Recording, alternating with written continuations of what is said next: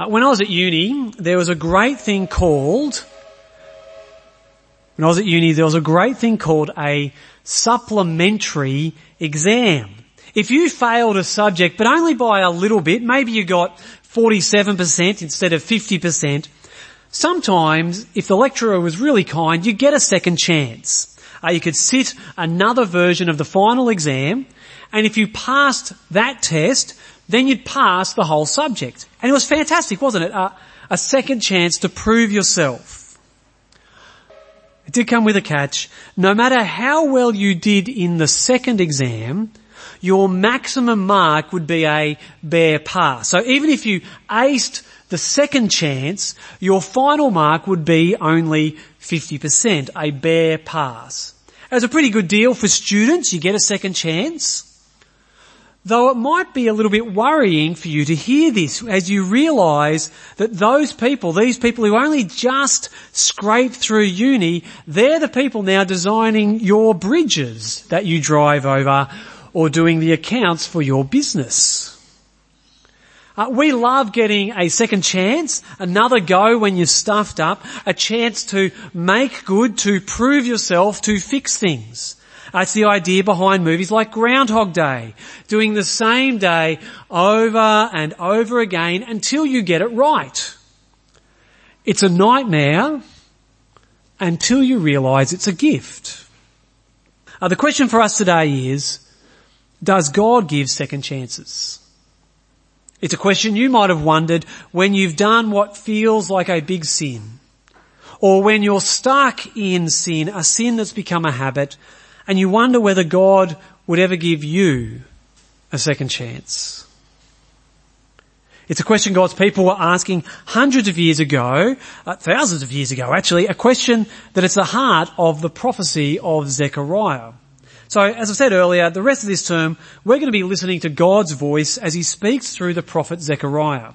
Uh, Zechariah is one of those shorter prophets at the back of the Old Testament, a part of the Bible we're probably not so familiar with, except that Zechariah is quoted loads in the New Testament. You've probably heard bits of Zechariah without knowing it. Uh, Zechariah got his message from God about 520 years before Jesus. We know that he got his message from God 520 years before Jesus uh, because he tells us straight up in verse 1. So Zechariah 1 1. Have a look in your Bible.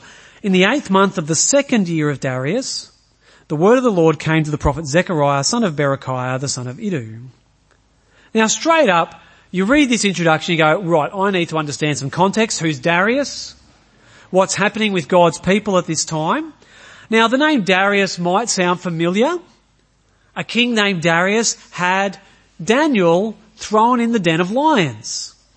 Problem is, this ain't the same bloke. Zechariah is set a couple of decades after the events of Daniel. So we need to get a bit of history. Now we get to Zephaniah. Last week we heard from the prophet Zephaniah. Zephaniah was speaking before the Babylonians invaded. He was speaking after the northern kingdom was destroyed, but before the southern kingdom, Judah, was taken into exile. So he was in that in-between stage. The northern kingdom, they're gone. The southern kingdom still has got a couple of decades left before they get invaded. In 587 BC, Babylon invaded Judah and took the brightest and best as prisoners, as exiles to Babylon. Uh, in 549 BC, there's a massive change in world politics. The Persian Empire conquers the Babylonian Empire. And with this change in dominance, Cyrus, the Persian emperor, as he now has control of the world, at least in his perspective, he, he decides, actually, I'm going to send home all the different peoples that the Babylonians have conquered. And that included the Jewish people. And they got, the Jewish exiles got sent back to Jerusalem. At least some of them went and they, they kind of go in a few different uh, waves. And this is recorded in the book of Ezra. And as we heard this morning, Cyrus didn't just send them home. He gave the exiles materials to rebuild their city and temple. However, there was initially opposition to the rebuilding efforts, and so it was stopped. So they get there, they get started, it stops pretty much straight away. for about 30 years. Nothing happens. During which time, uh, the Persian Empire goes through a couple of kings. And this is where we pick things up in Zechariah. Darius has been on the throne two years. Now, when we were reading from Ezra earlier today, we read about how God raised up two prophets, Haggai and Zechariah. And through the prophets, God, God encouraged the people to get with the program. Come on, come on guys, finish rebuilding the temple in Jerusalem. That's what I want you to do, it's what Cyrus told you to do, get with the program. And so, the Jewish people write to King Darius to get permission to build. And that's what we read in Ezra 6. Uh, Darius searches the archives and discovers his predecessor, Cyrus, had not only allowed the rebuilding, but he provided resources and so Darius does the same thing with the threat of impaling people who have anything to do to stop it. So Darius makes sure there's no stopping it this time. And then, in the sixth year of his reign, the temple is complete. So Ezra 6.15, the temple was completed on the third day of the month of Adar in the sixth year of the reign of King Darius. Alright, now back to Zechariah 1.1, where are we? Zechariah's prophecy is set in the early years of Darius's reign. In chapter 1, twice we're told, uh, we get two prophecies that are set in the second year of Darius's reign. Chapter 7 is set in the fourth year so Zechariah, at least the first half of Zechariah, comes from that time of rebuilding. The second half of Zechariah might come from an even later time, we're not told. Alright, so that's the context. Returning from exile, but there's no temple. There's nowhere to worship the God of Israel. And there's also no king. Did you hear Darius 1, uh, sorry, Zechariah 1 1 mentions King Darius. He's the king. But he's Persian, he's pagan, not a worshipper of Yahweh. So we're in a time when there's a question mark over God's promises. Will God keep his promises? Will God give his people a second chance? Will it ever be that God will keep his promise to be present with his people? The temple is, is all about God's presence with his people. Is that ever going to happen again? And will they ever have God's king on the throne ruling over God's people? And these questions, this is what makes Zechariah a great part of the Bible for you and I, for us to read. Because we might feel discouraged. Wondering what, what on earth is God doing in the world? Will God keep His promises? Maybe you feel the opposition to the things of God. Well, through Zechariah, God speaks to his people who are feeling the same kind of thing. And so Zechariah is going to be a great encouragement for us.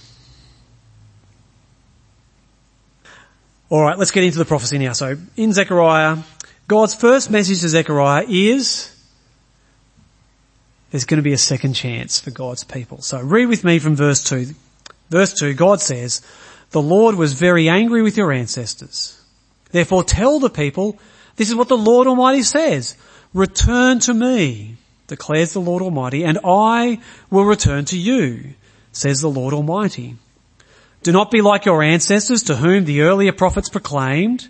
This is what the Lord Almighty says. Turn from your, the ancestors, your evil ways and your evil practices, but they would not listen or pay attention to me, declares the Lord. Where are your ancestors now? And the prophets, do they live forever? But did not my words and my decrees, which I commanded my servants the prophets, overtake your ancestors? Then they repented and said, the Lord Almighty has done to us what our ways and practices deserve, just as he determined to do. Uh, these verses are the key to Zechariah. They're a summary, they're an overview of everything Zechariah's on about. If you get nothing else from Zechariah, and I trust you will, we're going to be looking at Zechariah for the whole term. If you get nothing else though, this is the thing to get. These five verses are a summary of all of that history we just heard. God was angry with his people. They had sinned. The kind of things we heard the other week in Zephaniah. They worshipped pretend gods. They loved money rather than God. They oppressed the weak and the vulnerable. God was angry. He warned his people, but they would not listen. Verse 4. And so, the Babylonians came. And Zechariah's message is, don't be like your ancestors. Don't keep up the family tradition. Unlike your ancestors, return to God. Turn back to God. Uh, the word translated return, it's often translated repent. What does it mean to repent? Well, it means to return. Stop running away from God. Stop ignoring God and looking to pretend gods or other things for security and joy. Turn to the living and true God for these things. Turn back. The amazing thing is, this is what God says after generations of sin after generations of people turning away from God, ignoring God, God offers a second chance. Return to God and God will return to you. It's a promise of presence. This is better than a second chance. Normally when you get a second chance, you've got to prove yourself, prove yourself worthy of that second chance. But God says, no, no, it's not about proving yourself. He offers grace. He, He offers presence just for turning back. And we see this in the vision God gives Zechariah. Uh, this is a really big vision. It begins in verse 7 of chapter 1 and goes all the way through to chapter 6. It's a vision with multiple scenes, multiple parts. So it's going to take us a few weeks to get through it. Today, uh, we're going to look at the first four scenes, four parts of this vision uh, which are pictures of God's undeserved and overflowing grace.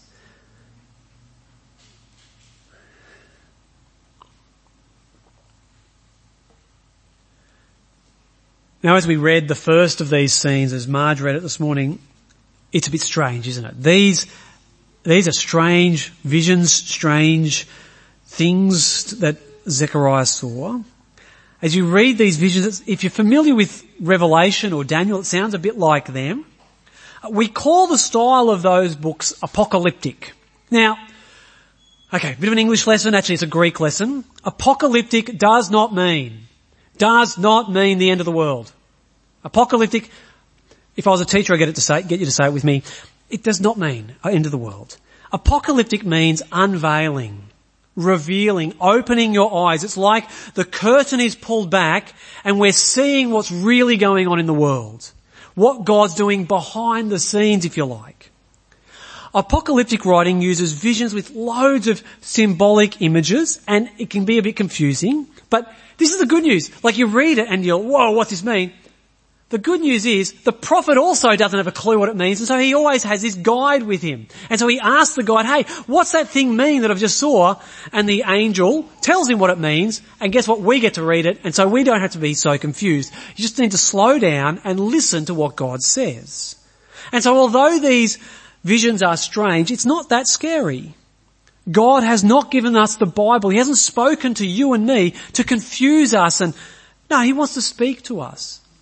He's revealing the truth. That's why this is an apocalypse. It's revealing the truth to us. So let's get into this vision.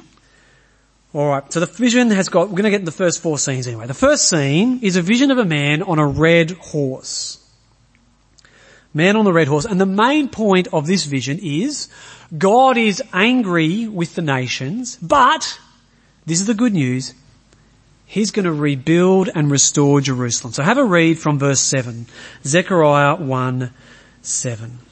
In the 24th day of the 11th month, on the month of Shebat, in the second year of Darius, the word of the Lord came to the prophet Zechariah, son of Berechiah, the son of Iddo. So that's the, the heading. We know we're starting something new. During the night I had a vision, and there before me was a man mounted on a red horse. He was standing among the myrtle trees in a ravine, Behind him were red, brown and white horses. I asked, what are these, my Lord? The angel who was talking with me answered, I will show you what they are. Then the man standing among the myrtle trees explained, they are the ones the Lord has sent to go throughout the earth. And they reported to the angel of the Lord who was standing among the myrtle trees, we have gone throughout the earth and found the whole world at rest and in peace. Then the angel of the Lord said, Lord Almighty, how long will you withhold mercy from Jerusalem and from the towns of Judah, which you have been angry with these 70 years?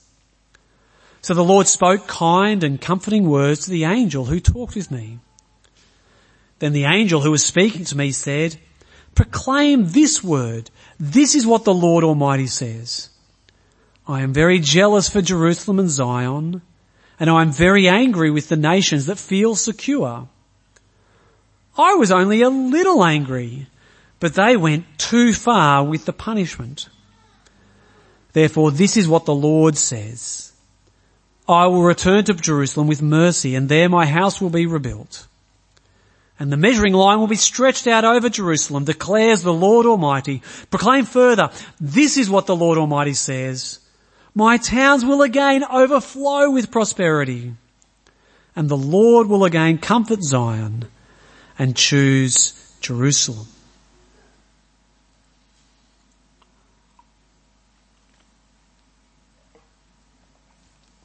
So in this vision there are uh, four horses, four different coloured horses, and they're led by the red horse and the man who rides on it, who seems to be the same, the man and the angel of the Lord, I think they're actually the same being. So, but the four horses are more important. Why the four horses? Why four? We're going to come across the number four a few times in this vision. It seems four refers to the four points of the compass.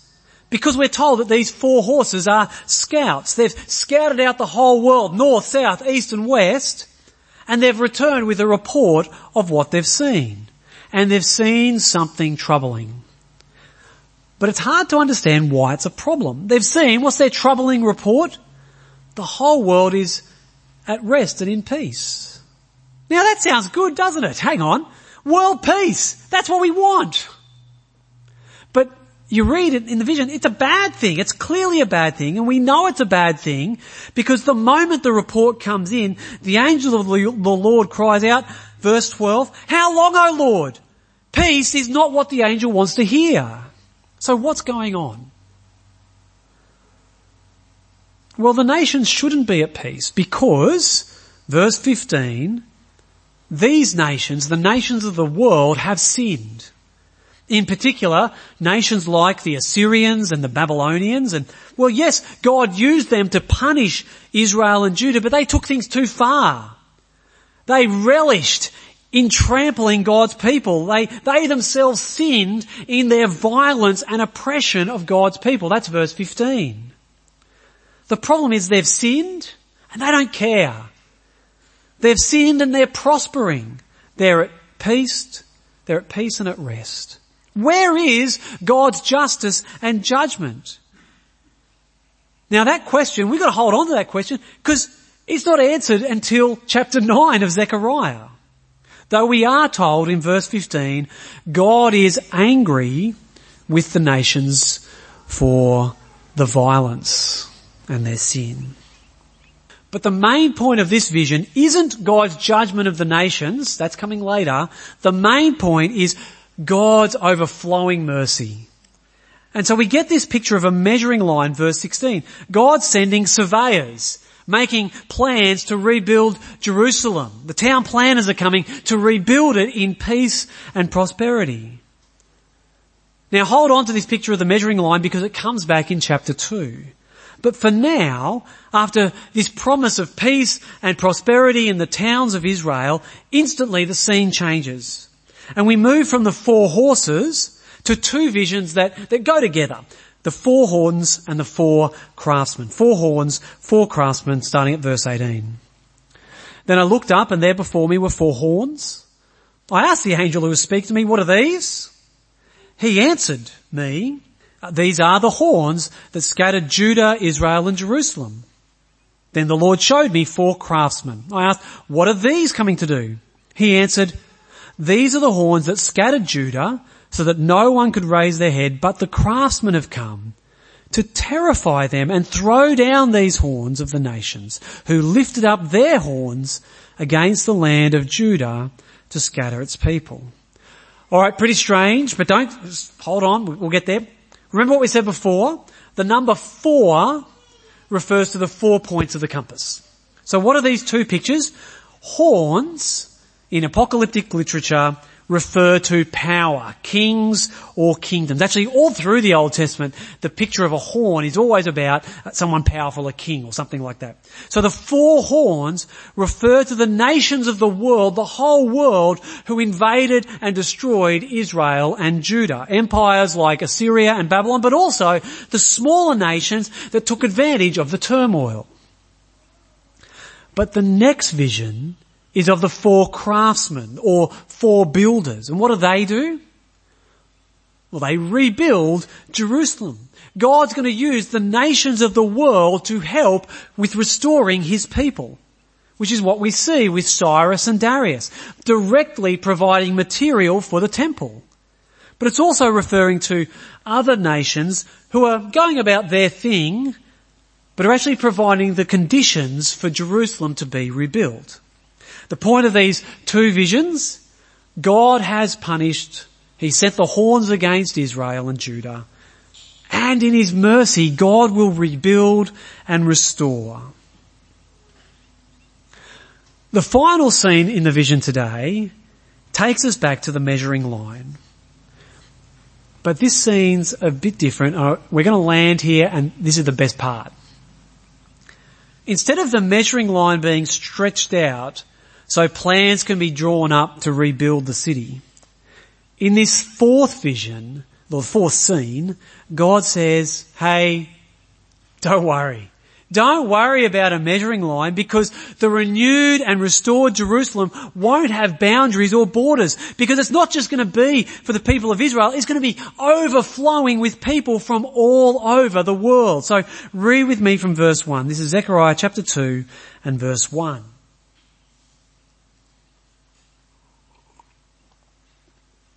Chapter 2 verse 1. Then I looked up and there before me was a man with a measuring line in his hand. I asked, where are you going? He answered me, to measure Jerusalem, to find out how wide and how long it is. While the angel who was speaking to me was leaving, another, another angel came to meet him and said to him, run, tell that young man, Jerusalem will be a city without walls because of the great number of people and animals in it and I myself will be a wall of fire around it, declares the Lord, and I will be its glory within. Now, this is like what we heard at the start. God's presence with His people and His protection. They're not going to need a physical wall because God is their protector. We're going to keep going. Verse 6. Come, come, flee from the land of the north declares the Lord. For I have scattered you to the four winds of heaven, declares the Lord. Come Zion, escape you who live in daughter Babylon. For this is what the Lord Almighty says, after the glorious one has sent me against the nations that have plundered you, for whoever touches you touches the apple of his eye, I will surely raise my hand against them, so that their slaves will plunder them.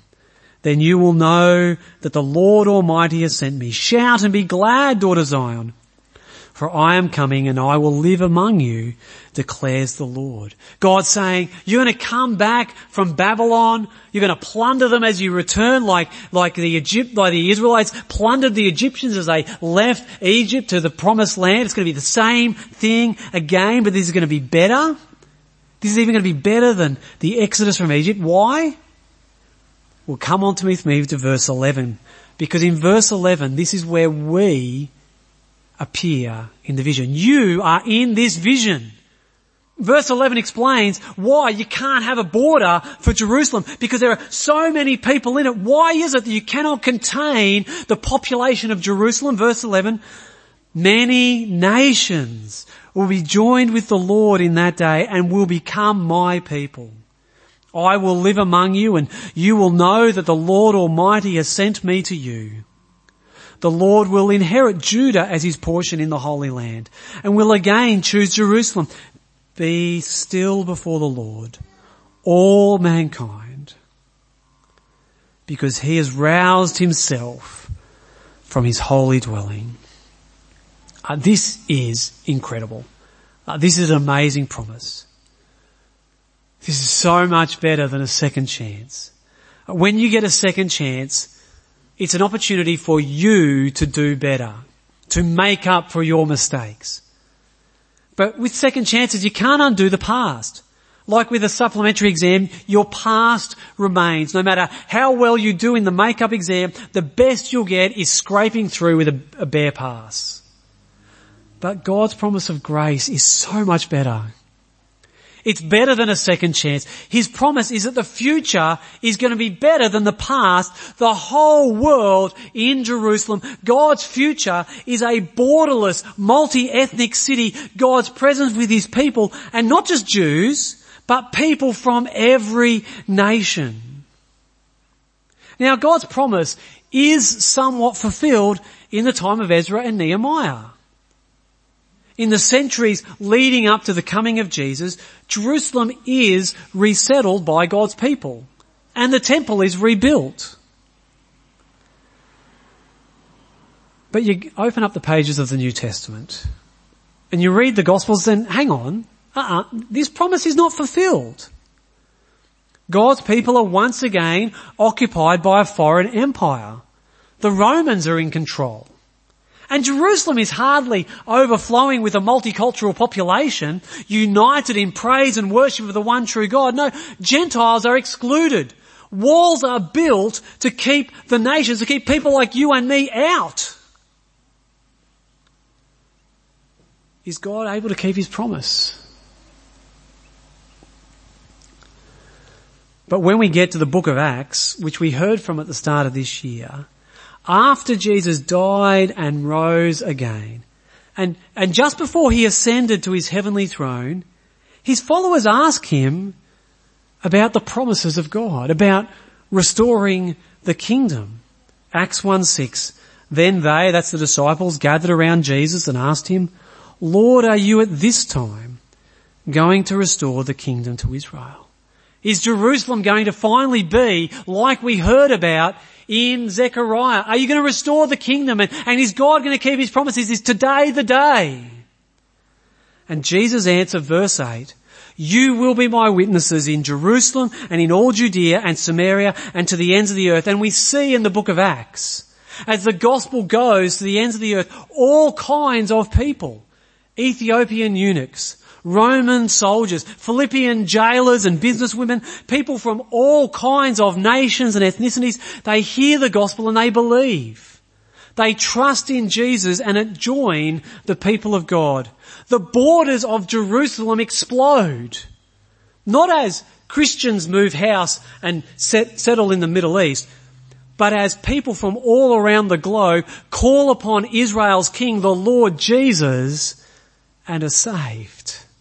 Right now, in churches around the world, God's word to Zechariah, the vision of Zechariah is being fulfilled. Praise God. Praise God, He has kept His promises. You are evidence of that. Because our God is the God of better than second chances. A second chance is normally about you proving yourself, a, a chance to do better. But God's second chance is return to me and I'll return to you. It's a promise that your future in His grace is bigger and better than your past. Isn't this good news? This is good news for you and me. Maybe it's sometimes that you feel that you've done this big sin and you wonder if God will give you a second chance. Maybe it's that sin that just keeps coming back again and again. And you think, well, God will give up on me. I'd give up on me. He's not going to give me another chance. God's word to us is, return to me and I'll return to you. This isn't a promise that if you do the work, if you do better, no, it's a promise of grace. It's a promise of God's presence. So the question is, will you listen? Will you turn to Him? Or will you stay in false rest and false peace, hoping that God's judgment will never come? The invitation, return to me and I'll return to you. Let's pray. Father God, we come to you as people who need not just a second chance, but overflowing grace. We thank you so much that the same grace, the same future you spoke through Zechariah, that we can take hold of this through the Lord Jesus. Please give us courage and comfort in this truth. May we turn to you, repent, that we might know your presence. We praise you for your plan that Zion, Jerusalem, would be an overflowing borderless city. We praise you because this means salvation has come to us.